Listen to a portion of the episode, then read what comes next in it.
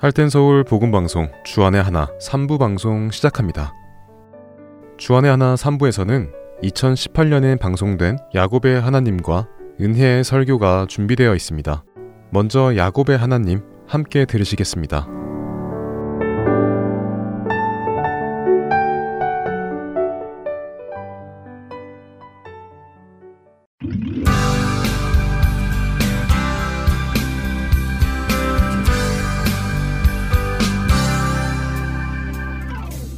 애청자 여러분 안녕하세요. 야곱의 하나님 진행의 민경은입니다. 네, 여러분 안녕하세요. 강순규입니다. 네, 드디어 요셉이 형들에게 자신의 정체를 밝혔습니다. 네, 그동안 형들의 본심을 알기 위해 자신의 정체와 감정을 숨기며 참아왔던 요셉이 드디어 형들의 본심을 알고는 자신의 정체를 밝혔습니다. 네, 형들이 정말 깜짝 놀랐겠어요. 예, 그렇죠. 형들이 네. 놀라서 요셉의 질문에 대답하지 못했다고 성경은 기록하고 계시죠.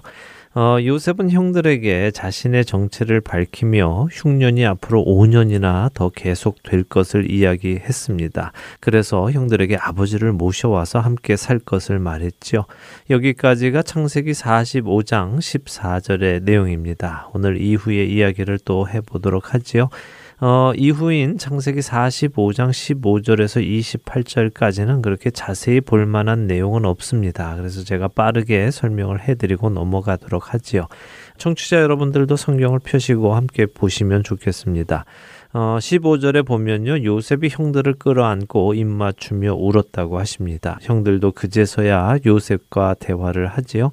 이렇게 요셉의 형제들이 왔다는 소식이 바로와 그 신하들에게 들렸고요. 바로와 신하들이 그 일을 기뻐했다고 하십니다. 바로 왕은 요셉에게 요셉의 식구들을 애굽으로 이사를 오라고 시킵니다.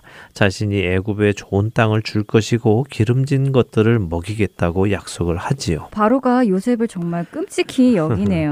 예, 뭐 아무래도 요셉 때문에 애굽이 지금 흉년 2년째를 겪으면서도 아무 문제도 없고 오히려 강성해져 가고 있으니까 고마운 마음이 있을 수밖에 없겠지요. 네.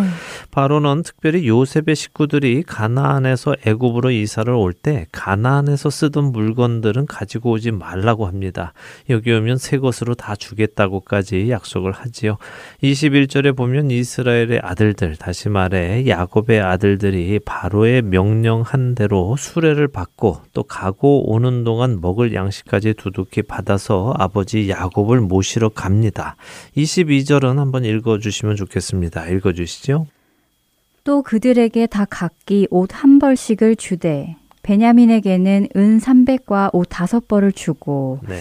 네, 요셉이 형들에게 옷을 한 벌씩 선물해 주는군요. 음, 네. 베냐민에게는 다섯 벌을 주고요. 혹시 또 시험을 하는 건 아니겠죠? 네, 시험을 하는 것은 아니고요. 형들과 화해를 하는 장면입니다. 형들은 요셉의 채색 옷을 미워하고 시기했지요. 그래서 형들은 요셉의 그 채색 옷을 벗겼습니다. 그리고 그를 종으로 팔아버렸죠.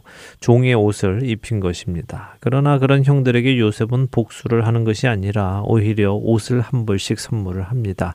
형들을 향한 완전한 용서와 화해를 의미하는 것이죠. 베냐민은 형을 파는 일에는 관계가 없었습니다. 그래서 베냐민은 용서해 줄 것이 없으니 더 많이 주는 것이죠. 자, 요셉은 이렇게 형들을 용서했습니다. 그렇다면 형들은 그 용서를 받아들여야 하는데요. 요셉은 형들이 혹시라도 딴 생각을 할까봐 가는 길에서 다투지 말라고 부탁을 합니다. 형들이 가나안 집으로 가는 동안 이제 아버지한테 뭐라고 말을 할까? 어떻게 요셉이 살아있다라고 말을 해야 하나? 이런 걱정을 시작하게 되면 누가 팔자고 했냐라고 아버지가 물어보면 뭐라고 답을 하나 이런저런 대화를 하다 보면 네 책임이다 네가 팔자고 했다 아니다 네가 죽이자고 했는데 나는 그나마 팔자고 했으니 내가 살린 거나 마찬가지다 뭐 이런 이야기들이 오고 가고 할 것 같으니까 이 문제로 다투지 말라고 하지요 모든 과거는 다 지나갔으니 솔직하게 아버지께 자초지정을 설명하고 모시고 오라는 것입니다. 네, 형들이 충분히 다툴 만 했겠네요. 아버지께 이야기하려면 아무래도 자신들이 팔아먹었다는 이야기를 해야 했을 테니까. 그럼요. 충분히 그럴 만하죠. 우리도 어떤 잘못을 이야기하려면 그 전에 속였던 것까지 다 이야기해야 하니까 곤란할 때가 있지요. 그렇죠. 예. 그러나 솔직히 말하는 것이 성경적입니다. 자, 형제들이 야곱에게 말을 합니다. 26절부터 28절을 읽어 주세요. 알리어 이르되 요셉이 지금까지 살아 있어 애굽 땅 총리가 되었더이다. 야곱이 그들의 말을 믿지 못하여 어리둥절하더니 그들이 또 요셉이 자기들에게 부탁한 모든 말로 그에게 말하매 그들의 아버지 야곱은 요셉이 자기를 태우려고 보낸 수레를 보고서야 기운이 소생한지라 이스라엘이 이르되 조카도다 내 아들 요셉이 지금까지 살아 있으니 내가 죽기 전에 가서 그를 보리라 하니라. 네, 요셉이 살아 있다는 말을 들은 야곱은 그 말을 믿을 수가 없었습니다. 뭐 여러 이유가 있었겠지요. 예전에 피 묻은 채색옷까지 보았는데 살아 있다니 믿을 수 없었을 것이고요. 또 이 아들들이 자신을 닮아서 거짓말을 잘하는 아들들이니까 또 무슨 꿍꿍이로 이런 어, 믿을 수 없는 말을 하는지 또 믿. 믿을 수 없었겠지요. 그러나 요셉이 보낸 수레를 보고서는 기운이 소생했다고 합니다. 이 수레는 애굽에만 있는 특별한 수레이니까요. 아들들의 말이 믿어졌겠지요. 어쩌면 요셉이 오래전에 해주었던 꿈 이야기가 생각이 났을지도 모릅니다. 어쨌든 야곱은 힘을 얻고요. 내 아들 요셉이 살아있다니, 야, 내가 죽기 전에 가서 만나야 하겠다 하고 마음을 정합니다.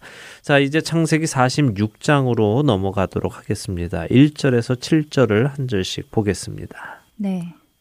이스라엘이 모든 소유를 이끌고 떠나 부엘세바에 이르러 그의 아버지 이삭의 하나님께 희생 제사를 드리니 그 밤에 하나님이 이상 중에 이스라엘에게 나타나 이르시되 야곱아 야곱아 하시는지라 야곱이 이르되 내가 여기 있나이다 하매 하나님이 이르시되 나는 하나님이라 내 아버지의 하나님이니 애굽으로 내려가기를 두려워하지 말라 내가 거기서 너로 큰 민족을 이루게 하리라 내가 너와 함께 애굽으로 내려가겠고 반드시 너를 인도하여 다시 올라올 것이며 요셉이 그의 손으로 내 눈을 감기리라 하셨더라.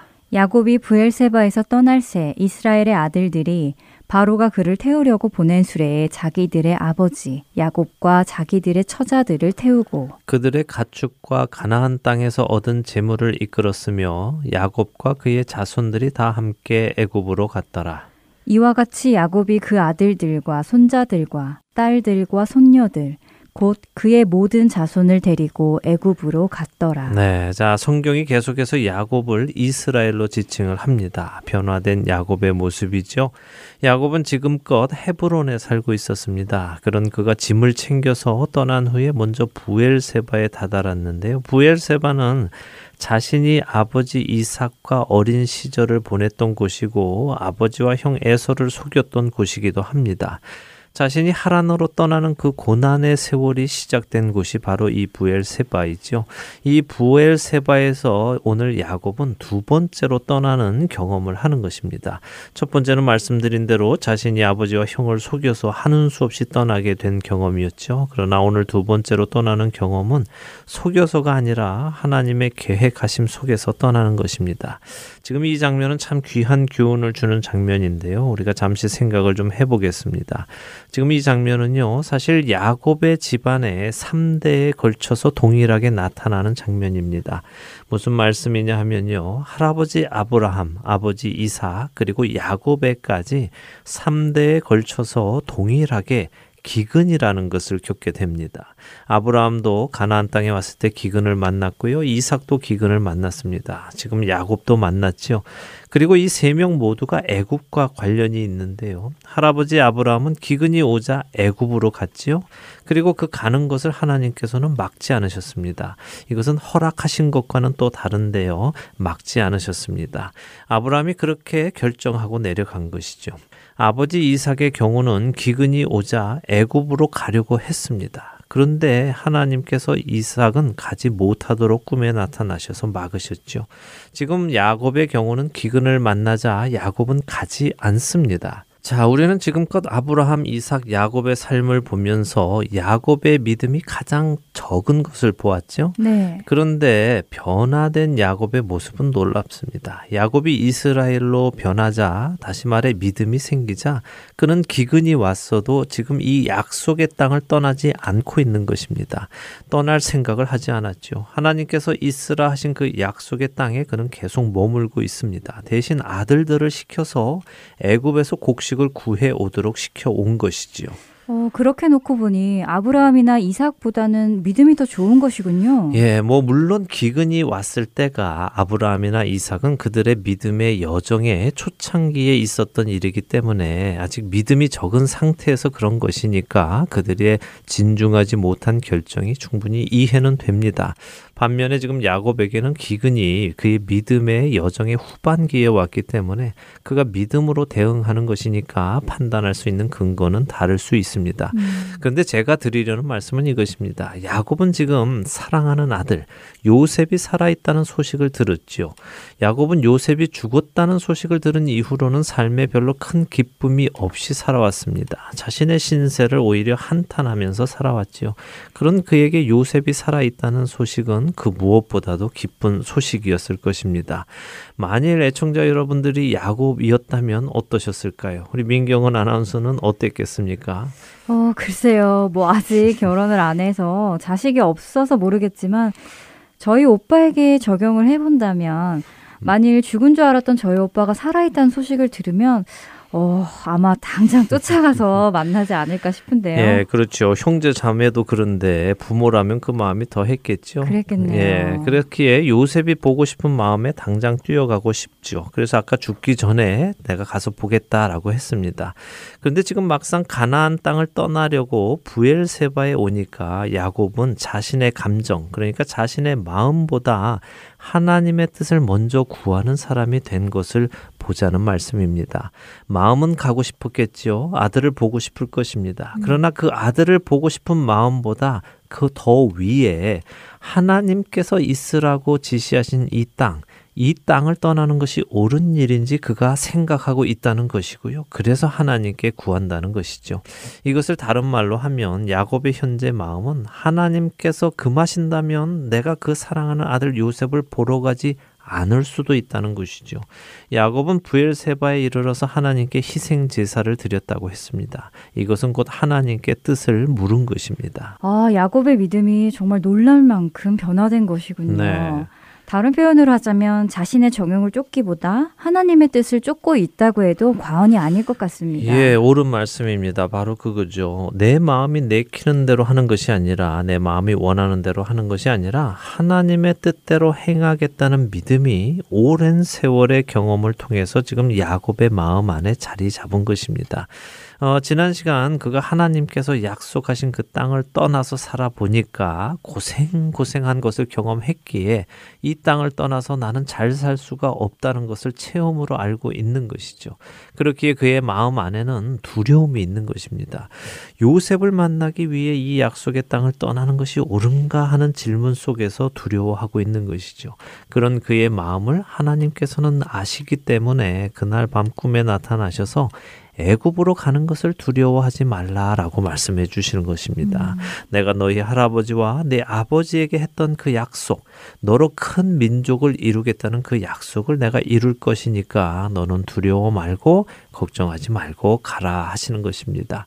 4절에 하나님께서는 내가 이 여행길을 너와 함께 할 것이다 라고 약속해 주시죠. 내가 너를 데리고 내려가서 내가 할 일을 한 후에 너를 다시 이 땅으로 인도할 것이다. 너는 요셉이 너의 마지막 임종을 지켜줄 것이다 라고 하지요. 아들이 아버지의 눈을 감겨주는 것, 이것은 이스라엘의 문화 속에서 아주 복된 죽음을 의미하는 것입니다. 이러한 하나님의 음성에 야곱은 힘을 얻고 확신을 얻습니다. 약속의 땅을 떠나는 것이 하나님의 뜻임을 확신한 것이죠. 그래서 그는 기쁨으로 요셉을 만나러 갑니다. 7절을 우리가 읽었지만요. 거기에는 야곱이 자신의 아들들과 손자들과 딸들과 손녀들을 데리고 갔다고 하시죠. 어, 전에 우리가 딸 디나의 이야기를 나누면서 말씀드린 적이 있습니다. 흔히 야곱에게 딸은 디나 하나였을 것이라고 생각하는 분들이 계시는데 그렇지 않다고 말씀드렸죠. 야곱에게는 디나 말고도 여러 딸들이 있었음을 다시 확인할 수 있는 장면입니다. 아, 그렇네요. 야곱의 딸들이라고 딸이 한 명이 아니라 복수로 표현 되어 있네요. 네, 그렇습니다. 자, 이후에 창세기 46장은 8절부터 27절까지는 애굽에 들어간 사람들의 이름이 쭉 기록이 되어 있습니다. 그리고 그 숫자는 총 70명이라고 기록을 해 두셨죠. 이제 28절부터 34절을 읽겠습니다.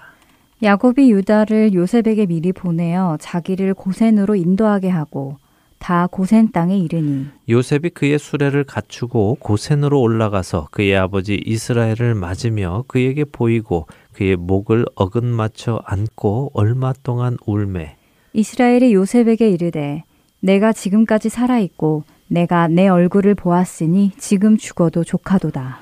요셉이 그의 형들과 아버지의 가족에게 이르되 내가 올라가서 바로에게 아뢰어 이르기를 가나안 땅에 있던 내 형들과 내 아버지의 가족이 내게로 왔는데. 그들은 목자들이라 목축하는 사람들이므로 그들의 양과 소와 모든 소유를 이끌고 왔나이다 하리니. 바로가 당신들을 불러서 너희의 직업이 무엇이냐 묻거든. 당신들은 이르기를 주의 종들은 어렸을 때부터 지금까지 목축하는 자들이온데 우리와 우리 선조가 다 그러하니이다 하소서. 애굽 사람은 다 목축을 가증히 여기나니 당신들이 고센 땅에 살게 되리이다. 네. 자, 야곱이 유다를 먼저 요셉에게 보냈다고 하시죠? 네. 예, 야곱이 유다를 믿고 있다는 사실입니다. 29절에 요셉이 수레를 타고 고센으로 와서 드디어 보고 싶었던 아버지 야곱을 만납니다. 음, 얼마 만에 만나는 것인가요? 예, 한 22년 만에 만나는 것인데요. 어. 죽은 줄 알았던 그 아들을 드디어 만나는 것입니다. 저는 이 장면을 읽을 때면요. 제가 어려서 보았던 어, 한국의 이산 가족 찾기라는 그 TV 프로그램의 상봉 장면이 떠오릅니다. 민경훈 아나운서는 나이가 음. 어려서 잘 모르실 텐데요. 이 프로그램은 83년부터 시작한 프로그램인데요. 6.25 전쟁에 헤어진 가족들을 TV 방송사가 주관해서 찾아주던 프로그램이었습니다. 지금도 그때 가족들을 만나 끌어안고 울던 그분들의 얼굴이 저는 생생히 기억이 납니다. 음. 야곱과 요셉도 서로 끌어안고 목을 어긋 맞추고 한동안 울었습니다. 30절에 야곱은 죽은 줄 알았던 요셉이 이렇게 살아있고 내가 그 얼굴을 보았으니 이제 나는 죽어도 여한이 없다고 말을 하지요. 아, 얼마나 기뻤으면 야곱은 그렇게까지 말을 했을까요? 그러게 말입니다. 자, 이렇게 만남을 가지고 나서는 요셉이 가족들에게 앞으로 어떻게 처신을 해야 할지를 알려주지요.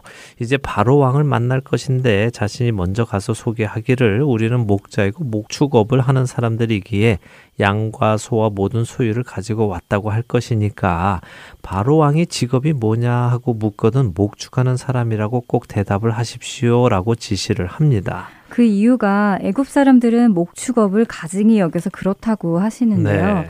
어, 그런데 왜 요셉은 애굽 사람들이 가증히 여기는 일을 한다는 것을 밝히라고 하는 것일까요? 요셉이 총리인데 총리 정도 되면 오히려 가족들이 부끄러운 음. 직업을 가지고 있으면 숨기는 것이 더 자연스러운 일 아닐까요? 네, 참 좋은 질문입니다. 만약 우리 같았으면 그랬겠죠. 어, 애굽 사람들은 목축업을 천하게 여기니까요. 여기서는 그런 일을 한다고 입 밖에도 내지 마세요. 음. 그냥 저 따라와서 편안하게 사십시오라고 충분히 할 수 있을 것입니다. 네. 어, 그러나 요셉은 그렇지 않았습니다. 어, 요셉은요 하나님을 신실하게 섬기는 자로서 지금 자신들에게 일어나고 있는 일에 대한 목적과 동기가 무엇인지 정확히 알고 있었습니다. 그렇기에 그는 이런 일을 시키는 것인데요. 요셉이 애굽 사람들이 천하게 여기는 직업을 굳이 이야기하라는 이유는 그렇게 해야만 자신들이 애굽 사람들과 섞이지 않고 자신들의 민족성을 유지하면서 애굽 사람들 속이 아닌 고센 땅에서 구별되어 살 수 있기 때문입니다. 요셉의 이 생각을 우리 역시 가지고 살아가야 합니다. 우리는 자꾸 이 세상 속으로 들어가서 세상과 함께 살려고 합니다. 세상 사람들이 하려는 것을 나도 하려고 하고요. 세상 사람들이 쫓는 것을 쫓으려 하고 살지요. 그러나 우리는 세상에 속한 사람들이 아닙니다. 그렇기에 비록 우리의 육신이 이 세상에 살아가기는 하지만 세상과는 구분되어서 하나님 나라의 백성이라는 정체성을 유지하며 살아가야 하는 것이죠. 네, 우리가 반드시 기억해야 할 일인 것 같습니다. 사실 요즘 성도들이 자꾸만 세상 사람들을 흉내내려 하고 세상 사람들을 부러워하고 그들과 같지 못한 것을 부끄러워까지 하는 것을 보았는데요. 어, 결코 그래서는 안 되겠지요. 네, 그래서는 하나님의 자녀라는 정체성을 잊게 됩니다. 네. 반드시 기억하시기 바랍니다. 여러분이 세상과 같지 않은 모습으로 구분되어 살아간다면요, 마지막 날에는 반드시 세상과 같지 않았음을 자랑스럽게 생각하시게 될 것입니다. 오히려 내가 세상을 흉내내려 했었던 그것들을 부끄럽게 생각하게 될 것입니다. 여러분들 각자의 삶 속에서 세상과 구분되어 살아가시기를 소망해 봅니다. 자, 이제 창세기 47장으로 넘어가서요. 앞부분만을 조금 보고 오늘 마쳐야겠는데요. 47장을 보시면 1절에 요셉이 바로에게 가서 가족들이 와서 고센 땅에 머물러 있음을 보고를 합니다. 그리고 자신의 형들 중 다섯 명을 택해서 바로에게 인사를 시켰다고 2절이 말씀하시는데요. 바로는 요셉의 형들에게 직업을 물었습니다. 형들은 요셉에게 배운 대로 목자라고 대답을 하지요. 그리고 4절을 한번 읽어 주세요. 그들이 또 바로에게 고하되 가나안 땅에 기근이 심하여 종들의 양떼를 칠 곳이 없기로 종들이 이곳에 거류하고자 왔사오니 원하건대 종들로 고센 땅에 살게 하소서. 네, 요셉의 형들이 지금 바로에게 자신들의 상황을 설명을 합니다. 그러면서 고센 땅에 살 수 있게 좀 허락을 해 주십시오라고 부탁을 하지요. 바로 왕은 5절과 6절에 그 일을 허락을 합니다. 특별히 6절 끝에는 바로가 너희 식구들 중에 가축을 잘 치는 사람이 있으면 내 가축도 관리하도록 해라라고까지 하죠. 자, 잘 생각을 해보죠. 바로 왕이 지금 요셉의 형들이 구하는 부탁을 들어줍니다. 그렇죠? 네. 예, 그런데 왜 들어줄까요? 바로가 아무나 와서 우리가 이런 이런 사람들인데 우리 이 땅에 좀 살게 허락해 주세요 하면 어 그래 살아라라고 허락을 해 줄까요? 어, 아니죠. 바로에게 부탁은커녕 얼굴도 못 봤을 것 같은데요. 맞습니다. 부탁은커녕 얼굴도 못 보지요. 바로가 누군데 강 건너 온 더군다나 자신이 가증히 여기는 목축업을 하는 사람들을 만나 주겠습니까? 음. 얼굴 보게 해달라고 했다가는 오히려 혼만 났을 것입니다. 그런데 바로가 지금 그들의 부탁을 들어주었습니다. 왜요? 요셉 때문이죠. 요셉의 공로로 바로가 요셉의 형제들의 요구를 들어주는 것입니다. 애굽에 살게 해주는 것이죠. 우리가 천국에 가는 것도 마찬가지입니다. 우리 같은 가증한 죄인이 하나님 나라에 들어가서 살 수 있게 된 것은요, 우리가 하나님께 부탁을 해서가 아닙니다. 우리는 감히 부탁을 드릴 자격도 없지요.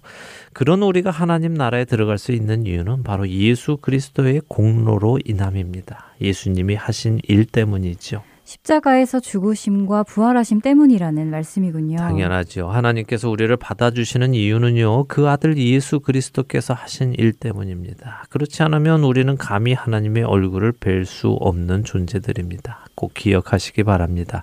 자, 마지막으로 한 가지만 덧붙이겠습니다. 바로는 특이하게 자신의 가축을 요셉의 형제들에게 관리하도록 맡깁니다. 이거는 일시키려고 시키는 것이 아니라요. 바로의 가축을 관리함으로 바로의 보호를 받고 있음을 다른 사람들로 알게 하려는 것입니다. 누군가가 혹시라도 요셉의 형제들의 가축을 훔친다면 그것은 곧 바로의 가축을 훔치는 것과 같은 의미를 주는 것이죠. 그러니 누가 감히 바로를 적으로 두겠습니까? 어, 그러니까 바로가 야곱의 식구들에게 보호 장치를 마련해 주는 것이군요. 네. 막강한 파워네요. 두려울 것이 없겠습니다. 두려울 것이 없지요. 네. 그리고 그 보호는 사실은 바로가 해 주는 것이 아니라요. 하나님께서 해 주시는 것이죠. 비록 겉으로 보기에는 바로가 해 주는 것처럼 보여도 말입니다.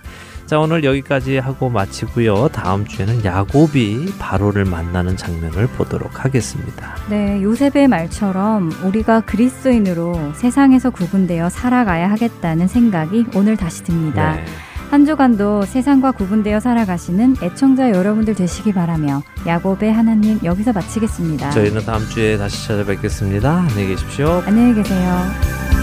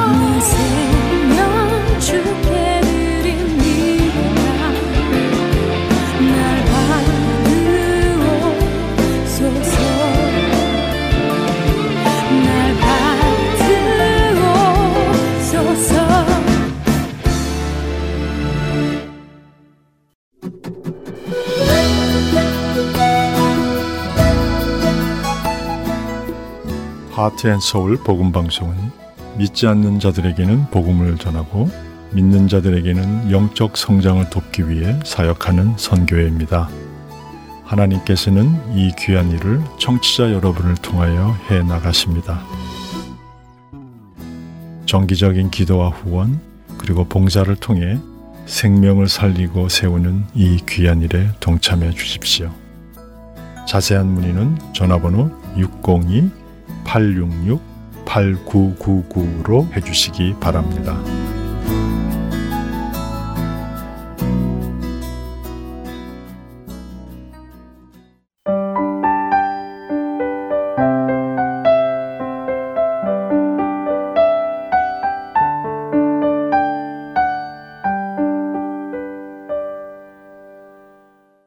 은혜 설교 말씀으로 이어드립니다.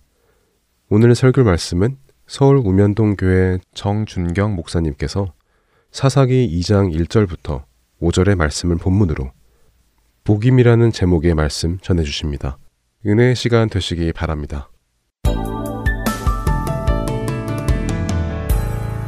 오늘 주시는 하나님의 말씀은 사사기 2장 1절에서 5절입니다. 교독하겠습니다. 여호와의 사자가 길갈에서부터 복임으로 올라와 말하되 내가 너희를 애굽에서 올라오게 하여 내가 너희의 조상들에게 맹세한 땅으로 들어가게 하였으며 또 내가 이르기를 내가 너희와 함께한 언약을 영원히 어기지 아니하리니 너희는 이 땅의 주민과 언약을 맺지 말며 그들의 재단들을 헐라 하였거늘 너희가 내 목소리를 듣지 아니하였으니 어찌하여 그리하였느냐?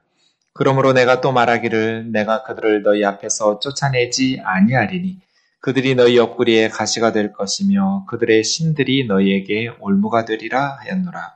여호와의 사자가 이스라엘 모든 자손에게 이 말씀을 이름해 백성이 소리를 높여 온지라 같이요. 그러므로 그곳을 이름하여 복임이라 하고 그들이 거기에서 여호와께 제사를 드렸더라. 아멘. 사사기의 사사가 무슨 뜻일까요? 한자로 보면 선비 사자의 스승 사자입니다. 선비와 스승? 그런데 이 단어는 어, 고대 중국에서 법령과 형벌을 맡아보던 재판관들을 이렇게 불렀습니다. 그래서 사사하면 재판하는 사람들 그런 뜻이고 원래 히브리어 성경으로 보면 쇼페팀이 이게 성경 이름인데요. 쇼페팀 임이 끝에 붙으면 복수가 되거든요. 그래서 쇼페트가 사사입니다. 쇼페팀 원래 성경 이름은 사사들 그런 성경이고요. 어, 쇼페트라는 것은 샤파트라는 동사, 재판하다라는 동사에서 나온 재판하는 사람, 쇼페트. 그러니까 사사라는 말은 재판하는 사람, 판사라는 뜻으로 기억하면 좋겠습니다. 그런데 고대에는 지금 우리처럼 삼권 분립이 안 돼 있어서 지금 우리는 재판하는 사람 하면 사법부만 생각하는데 고대에는 입법, 행정, 사법을 총괄하는 통치자의 개념입니다. 단순히 재판만 하는 사람이 아니라 나라를 다스리는 사람, 통치자가 사사입니다. 사사기에는 12명의 사사가 나오는데요.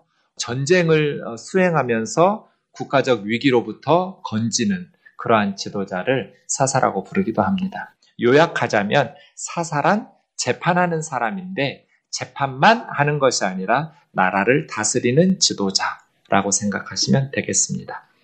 여러분 어, 구약 성경의 순서를 기억해 보시면 창세기, 출애굽기, 레위기, 민수기, 신명기 다섯 권의 성경을 모세가 쓴 다섯 권 해서 모세 오경 이렇게 부릅니다. 모세 오경이 끝나면 여호수아가 나오죠. 모세가 죽은 후에 여호수아가 어, 이스라엘 백성들을 이끌고 가나안 땅을 정복하게 되는데요. 여호수아서는 네 개의 동사가 핵심 단어입니다. 건너라. 어디를 건너라는 거예요? 모세가 출애굽해서 이스라엘 백성들을 40년 광야로 인도해서 이제 가나안 땅 바로 턱 밑까지 요단강 동쪽 모압까지 인도했잖아요. 그 모압에서 모세는 죽었어요. 그리고 여우수아가 이어받았으니 건너라는 것은 요단강을 건너라는 거겠죠. 요단강을 건넜어요. 그 다음에 뭐예요? 가나안 원주민들하고 전쟁을 하죠. 취하라. 정복 전쟁이에요. 그렇게 가나안 땅을 정복한 후에 열두 지파가 분배하죠. 땅을 분배하는 나누라. 그래서 건너라, 취하라, 나누라.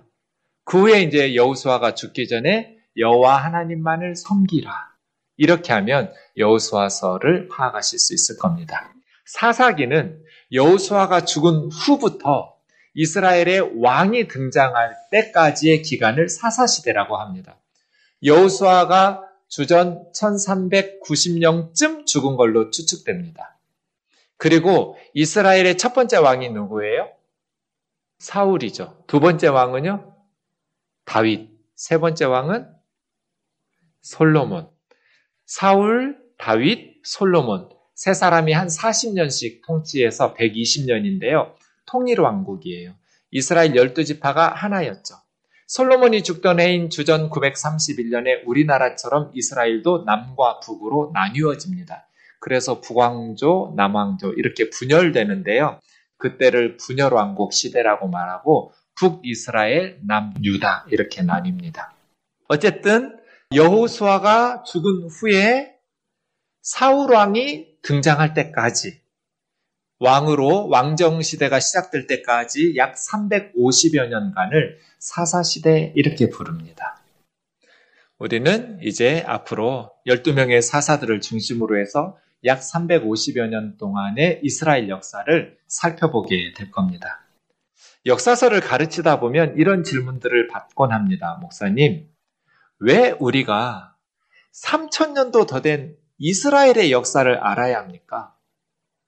우리나라 역사도 아니고, 지금 있는 나라의 역사도 아니고, 3천년도 더 된 남의 나라 역사를 우리가 왜 알아야 되냐고요.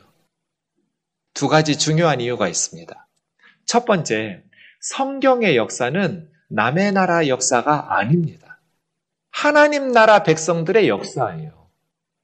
이스라엘은 혈통 공동체가 아니에요. 아브라함의 후손이지만 하나님을 버리고 하나님의 역사를 떠나버린 사람들은 하나님 나라 백성이 아니에요. 이스마엘도 그렇고 에서도 그랬죠. 아브라함의 아들이었고 아브라함의 손주였지만 하나님 나라의 역사를 버리고 하나님을 떠난 그들은 하나님 나라 백성이라고 부르지를 않아요. 오히려 중단 잡족들이 출애굽할 때 함께 나와서 이스라엘 백성이 되거든요. 나라와 국적과 상관없이 하나님을 자신의 하나님으로 삼고 하나님 나라의 역사 속에 편입되기를 원하는 자들은 하나님의 백성이 된 것이죠. 그래서 사사기의 역사는 하나님 나라의 역사이기 때문에 모든 하나님의 백성의 역사예요. 남의 나라 역사가 아니에요. 이게 왜 중요하냐면 역사를 모르면 공동체의 독특한 정체성을 파악할 수가 없어요. 내가 누구인지를 알려면 역사를 알아야 돼요. 교회가 무엇인지를 알려면 하나님 나라의 역사를 알아야 돼요. 두 번째, 우리가 역사서를 공부해야 되는 이유는 하나님은 역사적인 진공 상태에서는 알 수가 없어요. 왜냐하면 하나님은 인간들이 고안해낸 최고의 신이 아니에요. 사람들이 만들어낸 신이 아니에요. 하나님은 구체적인 역사적인 사람들과 사건들을 통해서 내가 어떤 하나님인지를 계시해 주신 하나님이에요. 그래서 역사적인 진공 상태에서는 인간들이 추측하고 논리적으로 파악해서 만들어낸 신이 아니기 때문에 하나님은 역사를 모르면 하나님이 어떤 분인지 우리는 파악할 수가 없어요. 하나님은 역사를 통해서 하나님 자신을 우리에게 가르쳐 주셨어요. 그래서 사사기를 공부하는 거예요. 사사기를 통해서 하나님이 어떤 분인지 우리에게 가르쳐 주시고 우리는 또 그 하나님 나라의 백성으로서 하나님 나라의 역사를 통해서 지금 우리 교회가 어떠한 정체성을 가지고 살아가는지를 제대로 파악할 수 있기 때문에 그렇습니다. 그런데 역사에는 매우 중요한 사실이 한 가지 있습니다.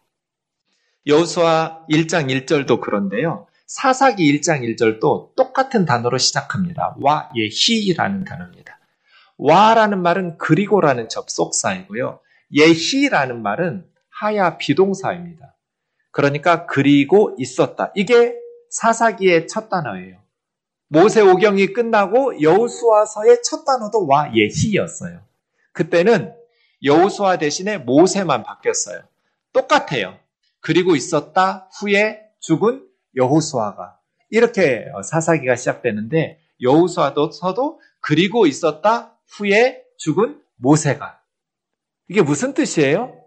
역사는 위대한 하나님의 사람들이 죽었다고 해서 끝나지 않아요.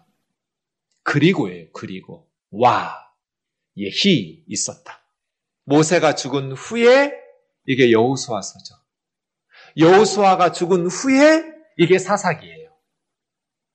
아무리 위대한 사람도 다음 구간까지 달릴 수 없어요. 역사는 이어 달리기인데 자기 구간만 달릴 수 있어요. 자기 구간이 끝나면 다음 사람에게 바통을 넘겨줘야 돼요. 모세는 위대한 하나님의 종이었죠. 자기 구간을 잘 달렸어요.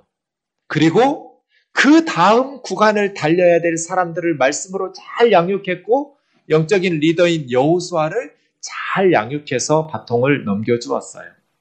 여우수아도 탁월한 지도자였어요. 여우수아는 자기 구간을 정말 잘 달렸어요. 그런데 문제는 여우수아 다음 이스라엘의 리더가 누구예요? 모세 다음은 누구예요? 여우수아예요. 우리 모두가 대답할 수 있어요. 여우수아 다음은 누구예요? 아무도 대답할 수 없어요. 기억나는 사람이 없기 때문이죠. 그런 의미에서 여우수아는 리더가 해야 될 마지막 사명을 잘 감당하지 못한 사람이에요. 자기 스승 모세가 자기에게 했던 것처럼 자기 다음에 달려야 될 자기 바통을 물려받아야 될 영적인 리더를 세우지를 않았어요. 그럼 이스라엘이라는 나라는 어떻게 될까요? 리더십이 부재하겠죠. 위기에 처하게 되는 것입니다. 우리도 마찬가지죠. 우리가 죽는다고 해서 우리 집이 끝나나요? 교회가 끝나요? 나라 역사도 마침표를 찍나요? 그렇지 않습니다. 예수님이 재림하셔야 마침표가 찍혀져요. 주님이 재림하실 때까지 역사는 와 예희예요. 그리고 있었다. 우리 중에 아무리 신실한 하나님의 사람도 자기 구간밖에 못 달려요. 그럼 우리 어떻게 해야 돼요? 내 구간 열심히 달리고 내 구간을 달리면서 내 바통을 물려받을 다음 세대들을 준비해야 돼요. 그들을 위해서 기도해야 되고 말씀으로 양육해야 되고 나보다 더 충성된 하나님 나라 일꾼이 되도록 우리 자녀들을 잘 양육해야 돼요. 역사는 와, 예, 히 이렇게 계속해서 이어지기 때문이죠. 사사시대입니다. 2장 6절에서 10절을 보십시오. 여우수아가 백성을 이제 각기 기업의 땅으로 돌아가서 살게 했습니다. 정복 후에 열두 지파가 제비뽑기를 통해서 각각 지파별로 흩어졌고 지파 안에서 다시 제비뽑기를 통해서 가족별로 땅을 분배받았어요. 그런데 이스라엘 백성들은 여호수아가 사는 날 동안에 또 여호수아 죽은 후에도 여호수아 시대의 장로들 그 시대의 사람들이 살아있는 동안에 여호와를 섬겼어요. 그들은 하나님이 그들을 위하여 베푸신 큰 역사들을 직접 경험하고 보았던 자들이죠. 광야에서 하나님의 기적을 경험했고 요단강이 갈라지면서 요단강을 건너왔고 여리고 성이 무너지는 것들을 경험했고 또 하나님의 능력으로 군사력도 무기도 변변치 않았는데 하나님께서 은혜 베푸셔서 가나안 땅들을 정복하게 하신 하나님의 놀라우신 기적들을 경험하고 보았던 세대들이 하나님을 섬겼어요. 그런데 그 다음은요. 여호수아 죽고 그 세대 사람들이 죽은 후에 어떻게 됐을까요? 8절, 9절 보시면 장사 지낸 후에 그 다음 일어난 세대는 하나님을 알지 못했다. 그러니까 부모님들은 신실하게 자기 구간을 잘 달렸어요. 그런데 믿음 좋았던 부모님 세대에 자녀들은 믿음이 사라져 버렸어요.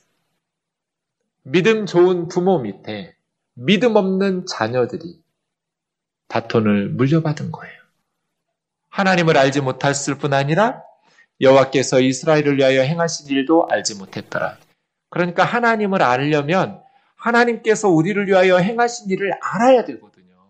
역사를 모르니까 하나님을 모르게 되는 거예요.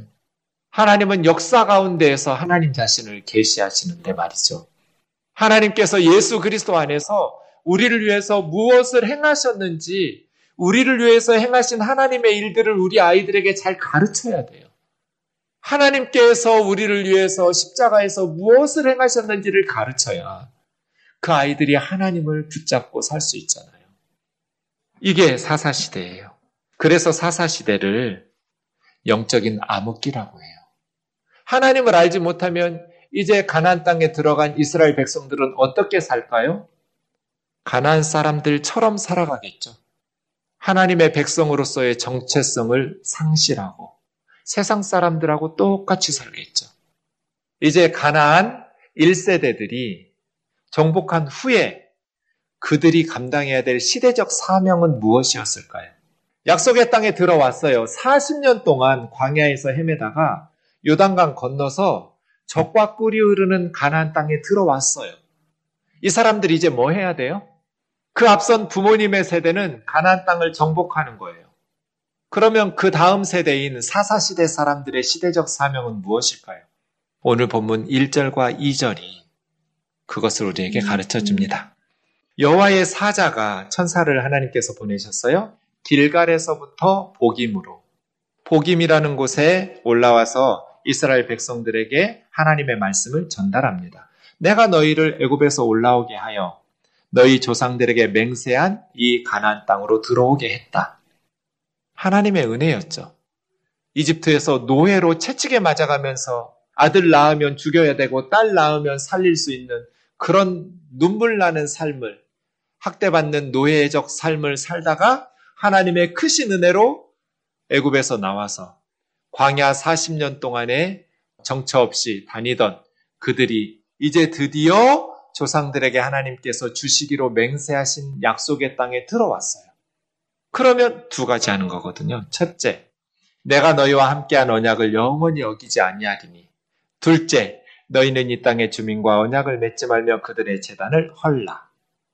정리하자면 적과 꿀이 흐르는 가나안 땅에서 어떻게 살아야 돼요? 그들의 시대적 사명은 무엇이었어요? 우상들을 섬기는 가나안 사람들의 재단들을 헐고 가나안의 종교와 문화를 제거하는 거죠. 그들과 언약을 맺지 마라. 가나안 사람들의 재단을 헐어라. 그들의 종교와 그들의 우상 숭배, 그들의 타락한 문화, 더불어 함께 이웃을 내 몸처럼 사랑하면서 함께 행복한 세상이 아니라 소수의 힘 있는 자들을 위해서 다수의 백성들이 죽어나고 노예가 되는 그런 비극적인 사회를 만들지 마라. 성적으로 문란하고 타락한 그들의 문화를 본받지 마라. 그들하고 언약을 맺지 마라. 두 번째, 나는 너희에게 언약을 맺은 하나님인데 내가 영원히 이 언약을 어기지 않을 거야. 하나님께서 이스라엘 백성들에게 만일 너희가 나의 언약 백성이 되면 나는 너희를 내 삶의 가장 소중한 보물로 여길 거야. 이스라엘 백성들도 우리가 하나님과 맺은 언약을 배반하면 언약 백성답게 살지 않으면 우리가 피 쏟고 죽겠습니다. 하나님과 이스라엘 백성들이 생명을 걸고 맹세하면서 하나님의 백성이 되고 하나님은 그들의 하나님이 되는 언약을 신의 산에서 맺었어요. 이건 뭐예요? 이제 가나안의 종교와 문화를 제거한 후에 그 땅에 하나님 나라의 종교와 문화를 건설하는 거죠. 언약 백성답게 아 저렇게 사는 게 가능하구나. 모든 백성들이 저렇게 행복하게 살 수 있구나. 소수의 사람들만 행복하고 다수의 백성들은 노예가 되는 그런 삶이 아닌 모두가 하나님 안에서 평등한 그리고 모든 가족들이 다 소중히 여김을 받는 저런 삶이 가능하구나를 보여줬어야 돼요. 주변 이방 나라 사람들에게. 이게 이스라엘의 사명이었어요. 아, 우리 나라도 저런 나라 되었으면 좋겠다. 수많은 나라가 이스라엘로 돌아왔어야 돼요. 이것이 가나안 땅에 들어간 그들의 시대적 사명이었어요. 우상 숭배하는 가나안의 종교와 문화를 제거한다. 하나님 나라의 종교와 문화를 건설한다. 그런데 1절, 2절 다시 보세요. 내가 하나님이시죠? 하나님께서 너희와 함께한 언약을 영원히 어기지 아니하리니 너희는 이 땅 주민과 언약 맺지 말며 그들의 재단을 헐라 하였는데 너희가 하나님께서 이 말씀을 계속 반복하셨어요. 모세 살아있을 때부터. 광야에서부터 이 1절, 2절 상반절의 말씀을 하나님은 계속해서 반복하셨어요. 귀가 아프도록 말씀하셨어요. 그런데 이스라엘 백성들은 하나님의 목소리를 듣지 않았어요. 하나님의 말씀에 순종했더라면 그들은 젖과 꿀이 흐르는 땅에서 젖과 꿀을 누리면서 행복하게 살 수 있었을 텐데 하나님의 말씀에 불순종하니까 젖과 꿀이 흐르는 땅에 들어왔는데 옆구리에 가시가 찌르고 올무에 걸려서 생명을 잃게 되는 것이죠. 약속의 땅에 들어왔어요. 적과 꿀이 흐르는 땅에 들어왔어요. 그럼 이제 행복하게 살면 되잖아요. 하나님 말씀 순종하면서 그렇게 가슴 찢어지게 아픈 노예로서 애굽에서 살았는데 드디어 출애굽했고 광야 40년을 잘 견뎌냈고 요단강 건너서 하나님이 주신 땅 인생에 처음으로 내 집 마련했어요. 그리고 내 이름으로 등기되는 토지, 포도밭과 감나원과 밭을 소유하게 됐어요. 더 이상 이제 광야처럼 만나 매출하기 안 먹어도 돼요. 골고루 내가 먹고 싶은 거 심어가지고 맛있는 것들을 누리면 돼요. 하나님의 말씀 순종하면서 우상숭배 배격하고 하나님만 섬기면서 더불어 함께 율법의 정신이 타인의 권리 존중이잖아요. 내가 땀 흘려 노력해서 더불어 함께 나누면서 살면 돼요. 남의 것 강도질하고 도둑질하고 이렇게 안 살고 그냥 정직한 땀 흘림으로 그렇게 살면 모두 함께 행복해져요. 그렇게 살면 되잖아요. 적과 꿀이 흐르는 땅에서 하나님의 은혜를 누리면서 살면 되는데 대성 통곡하면서 복임의 통곡. 이들은 왜 이렇게 살게 되었을까요? 한 가지 질문이 생깁니다. 아니, 사사시대 350년을 그렇게 2장에서 복임에 통곡하고 끝낼 것이 아니라 회개하면 되잖아요. 하나님의 사자가 말씀하실 때, 아, 우리가 잘못됐구나, 라는 것을 깨닫고, 가난 사람들과 언약을 파기하고, 그들을 쫓아내면 되잖아요. 그리고 다시 하나님의 말씀에 회개하고, 순종하면서 하나님 나라 백성의 그 종교와 문화를 건설하면 되잖아요. 복임에서부터 다시 시작하면 되잖아요. 복임에서. 왜 복임에서 다시 시작하지 않고 대성 통곡한 후에 350년 사사시대를 끌고 가냔 말이에요. 사사시대는 점점 영적으로 타락해요. 뒤로 갈수록 더 악해져요. 1장 27절, 28절을 보십시오. 문하세 지파 이야기인데요. 문하세 지파만 아닙니다. 다른 지파도 똑같았어요. 문하세 지파가 베스안, 다아낙, 돌, 이블람, 무기또 사람들을 쫓아내지 못했어요. 가나안 족속이 결심하고 그 땅에 거주하였더니 이스라엘이 강성한 후에야 가나안 사람들을 노역을 시켰다. 종으로 부려먹었다예요. 두 가지 문제가 있어요. 첫 번째, 베스안, 다아낙, 돌, 이블람, 무기또 이런 도시들은 지도로 확인해 보면 교통의 중심지예요. 이건 무슨 뜻이에요? 경제와 군사의 요충지란 뜻이에요. 그러니까 다른 도시들은 이스라엘 백성들이 쉽게 정복하면서 하나님의 말씀에 순종할 수 있었어요. 그런데 이런 도시들은 군사적으로 경제적으로 중요한 도시들이기 때문에 가난 원주민들이 결심하고 필사적으로 싸웠어요. 그래서 정복하기가 어려웠어요. 그럼 어떻게 해야 돼요? 정복하기가 어려우면 포기해야 돼요? 이게 사사시대의 첫 번째 문제점이에요. 잡초는 윗부분만 잘라내는 게 아니에요. 뿌리채 뽑아야죠. 윗부분 잘라내면 또 자라나요. 금방 자라나요. 쫓아내라고 하나님께서 말씀하셨으면 쫓아냈어야죠. 더 심각한 건 28절이에요. 처음에는 힘이 없어서 못 쫓아냈다. 필사적으로 저항해서 못 쫓아냈다고 해요. 그 다음 28절에 강성해졌어요. 그럼 그때라도 쫓아내고 가나안의 종교들의 재단들을 헐어버리고 그들을 쫓아내면 되잖아요. 그런데 노역을 시켰다는 건 뭐예요? 종으로 부려먹었다는 거죠. 쫓아낼 수 있었는데 강성해진 후에도 그들을 쫓아내지 못한 게 아니라 쫓아내지 않은 거예요. 왜요? 경제적 이익 때문에. 그들을 노예로 부려먹기 위해서. 하나님의 명령에 순종하는 것을 포기한 거죠. 하나님의 말씀에 순종이라는 신앙적 순종보다 경제적 이익이 더 크게 다가왔기 때문에 그들은 쫓아낼 수 있었을 때조차도 쫓아내지 않았어요. 이건 못한 게 아니에요. 지금 우리는 어떨까요? 똑같겠죠. 쉽게 전도되는 사람도 있어요. 그런데 이 베스한 다하낙 돌 이블람 무기또 사람들처럼 쉽게 전도되지 않는 사람들도 있어요. 필사적으로 저항하는 아무리 기도하고 전도해도 마음 문을 열지 않는 사람들이 있죠. 그럼 어떻게 해야 돼요? 이스라엘 백성들은.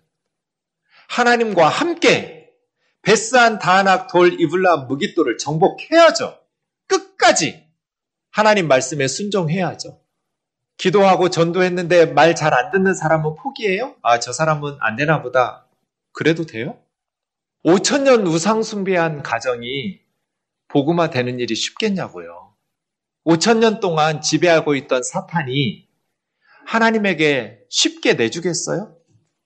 그러면 하나님의 백성들이 끝까지 포기하지 말고 복음을 전하고 기도하셔야죠. 최선을 다해서. 그런데 27절, 그들은 포기했어요. 저와 여러분의 사명이 뭐예요? 하나님, 우리 가족들, 또 우리 친구들, 우리 이웃들, 우리 직장 동료들, 하나님의 백성으로 구원해 달라고. 아무리 기도해도 잘 되지 않는, 전도되지 않는 사람이라 할지라도 끝까지 포기하지 않고 그들의 구원을 위해서 헌신하는 게 우리의 사명이잖아요. 끝까지 저항하는 사람들이 있어요. 그럼 어떻게 해요, 하나님의 백성들은? 이스라엘 백성들처럼 포기하고 그냥 같이 살아요? 아니죠. 우리의 사명은 끝까지 하나님께서 우리에게 주신 말씀대로 기도하면서 하나님과 함께 싸워야죠. 두 번째 더 큰 문제는 노역을 시켰다라는 것은 쫓아낼 수 있었는데도 경제적 이익 때문에 가나안의 문화는 쾌락적이거든요. 힘 있는 사람들에게 유리해요. 하나님의 종교는 하나님을 기쁘시게 하기 위해서 인간적인 욕망을 절제해야 돼요. 그런데 가나안의 종교는 인간적인 탐욕과 쾌락을 무한정으로 보장해줘요. 쾌락적이고 육감적이에요.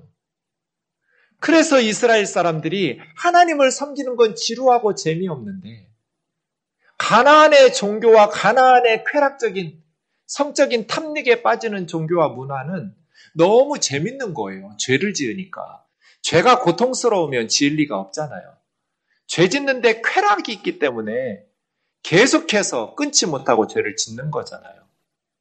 복임에서 통곡하고 끝날 것이 아니라 회개하고 새로운 역사를 시작할 수 있었는데 그들이 그렇게 하지 않은 이유는 가나안의 종교와 문화가 그들의 욕망을 부추기고 그들의 쾌락을 부추기기 때문입니다. 한편으로는 필사적으로 저항해서 정복이 쉽지 않은 면도 있지만 그들의 종교와 문화가 인간적으로 세속적인 그들에게는 너무나 즐거움을 주었기 때문이에요. 지금 우리는 다를까요? 모든 시대 하나님 나라 백성의 사명은 똑같습니다. 가난 종교와 문화를 제거한다. 하나님 나라의 종교와 문화를 건설한답니다. 예레미야를 선지자로 부르셨을 때 하나님께서 뭐라 말씀하세요? 뽑고 파괴하고 파멸하고 넘어뜨리고 이게 가나안 종교와 문화를 제거하는 거죠. 열방의 우상과 문화를 뽑고 파괴하고 파멸하고 넘어뜨리고 사탄의 나라는 제거하고 건설하고 심게 하려고 선지자로 불렀다는 거예요. 이건 하나님 나라는 건설하고 심는 거죠. 우리도 똑같죠. 하나님을 슬퍼하게 하는 세상의 종교와 문화는 제거하고 하나님을 기쁘시게 하는 하나님 나라의 종교와 문화는 건설하고 뽑고 건설하고 심고 사도 바울은 고린도후서에서 똑같이 말해요. 하나님을 아는 것을 대적하여 높아진 모든 것을 다 무너뜨리고 이건 가나안의 종교와 문화를 제거하는 거죠. 모든 세상의 이론과 하나님을 아는 것을 대적하여 높아진 모든 사상과 학문과 철학을 다 무너뜨리고 이건 제거하는 거예요. 모든 생각을 사로잡아 그리스도에게 복종하게 하나니 이건 건설하고 심는 거예요. 이게 우리의 사명이잖아요. 그렇죠? 우리 시대의 사명이 뭐예요? 하나님을 대적하여 높아진 세상의 모든 것들은 무너뜨리고 하나님을 기쁘시게 하고 하나님께서 우리에게 주신 진정한 행복과 만족을 위한 것들을 건설하여 심고 이것을 위해서 우리가 힘써야 되죠. 지금 우리 시대의 사명은 무엇일까요? 우리 가정에서 내 사명이 뭔지, 우리 교회가 사명이 무엇인지, 우리나라가 지금 우리 시대적 사명이 무엇인지, 내가 주님 앞에 갈 때까지 무엇을 힘써야 되는지, 하나님께서 주신 사명을 다시 회복하셔야 돼요. 그러려면 기도가 회복돼야 되고 예배가 회복돼야 되고 말씀의 은혜가 회복돼야 돼요. 내 심령이 냉랭하고 뜨겁게 회복되지 않는데 어떻게 사명을 감당하겠어요? 이미 여러분이 할 수 있는 정복할 수 있는 데들은 다 정복했을 거예요. 지금 남아 있는 적들은 결심하고 포기하지 않으려고 저항하고 있는 적들만 남아 있을 텐데 말이에요. 그 적들과 싸워서 나의 사명을 다하시려면 내 심령이 뜨거워져야죠. 은혜가 회복돼야 되고 예배가 회복돼야 되고 기도가 회복되셔야 돼요. 하나님 앞에 부르짖고 하나님 내가 주님 앞에 갈 때까지 나에게 주신 우리 가정에서의 사명 5천년 우상 숭배를 예수 믿는 가정으로 만들고 한국 교회가 이렇게 내리막길을 치닫고 있지만 동네 동네마다 건강한 성경적인 교회들이 세워져서 복음화 이후에 복음주의적인 교회들이 세워져서 세상의 희망이 되고 역사의 희망이 되는 그러한 교회를 만들 수 있도록 해달라고 하나님 앞에 뜨겁게 뜨겁게 모여서 기도하고 하나님 앞에 실천하면서 말씀에 순종하는 저와 여러분 되기를 주의 이름으로 축원합니다.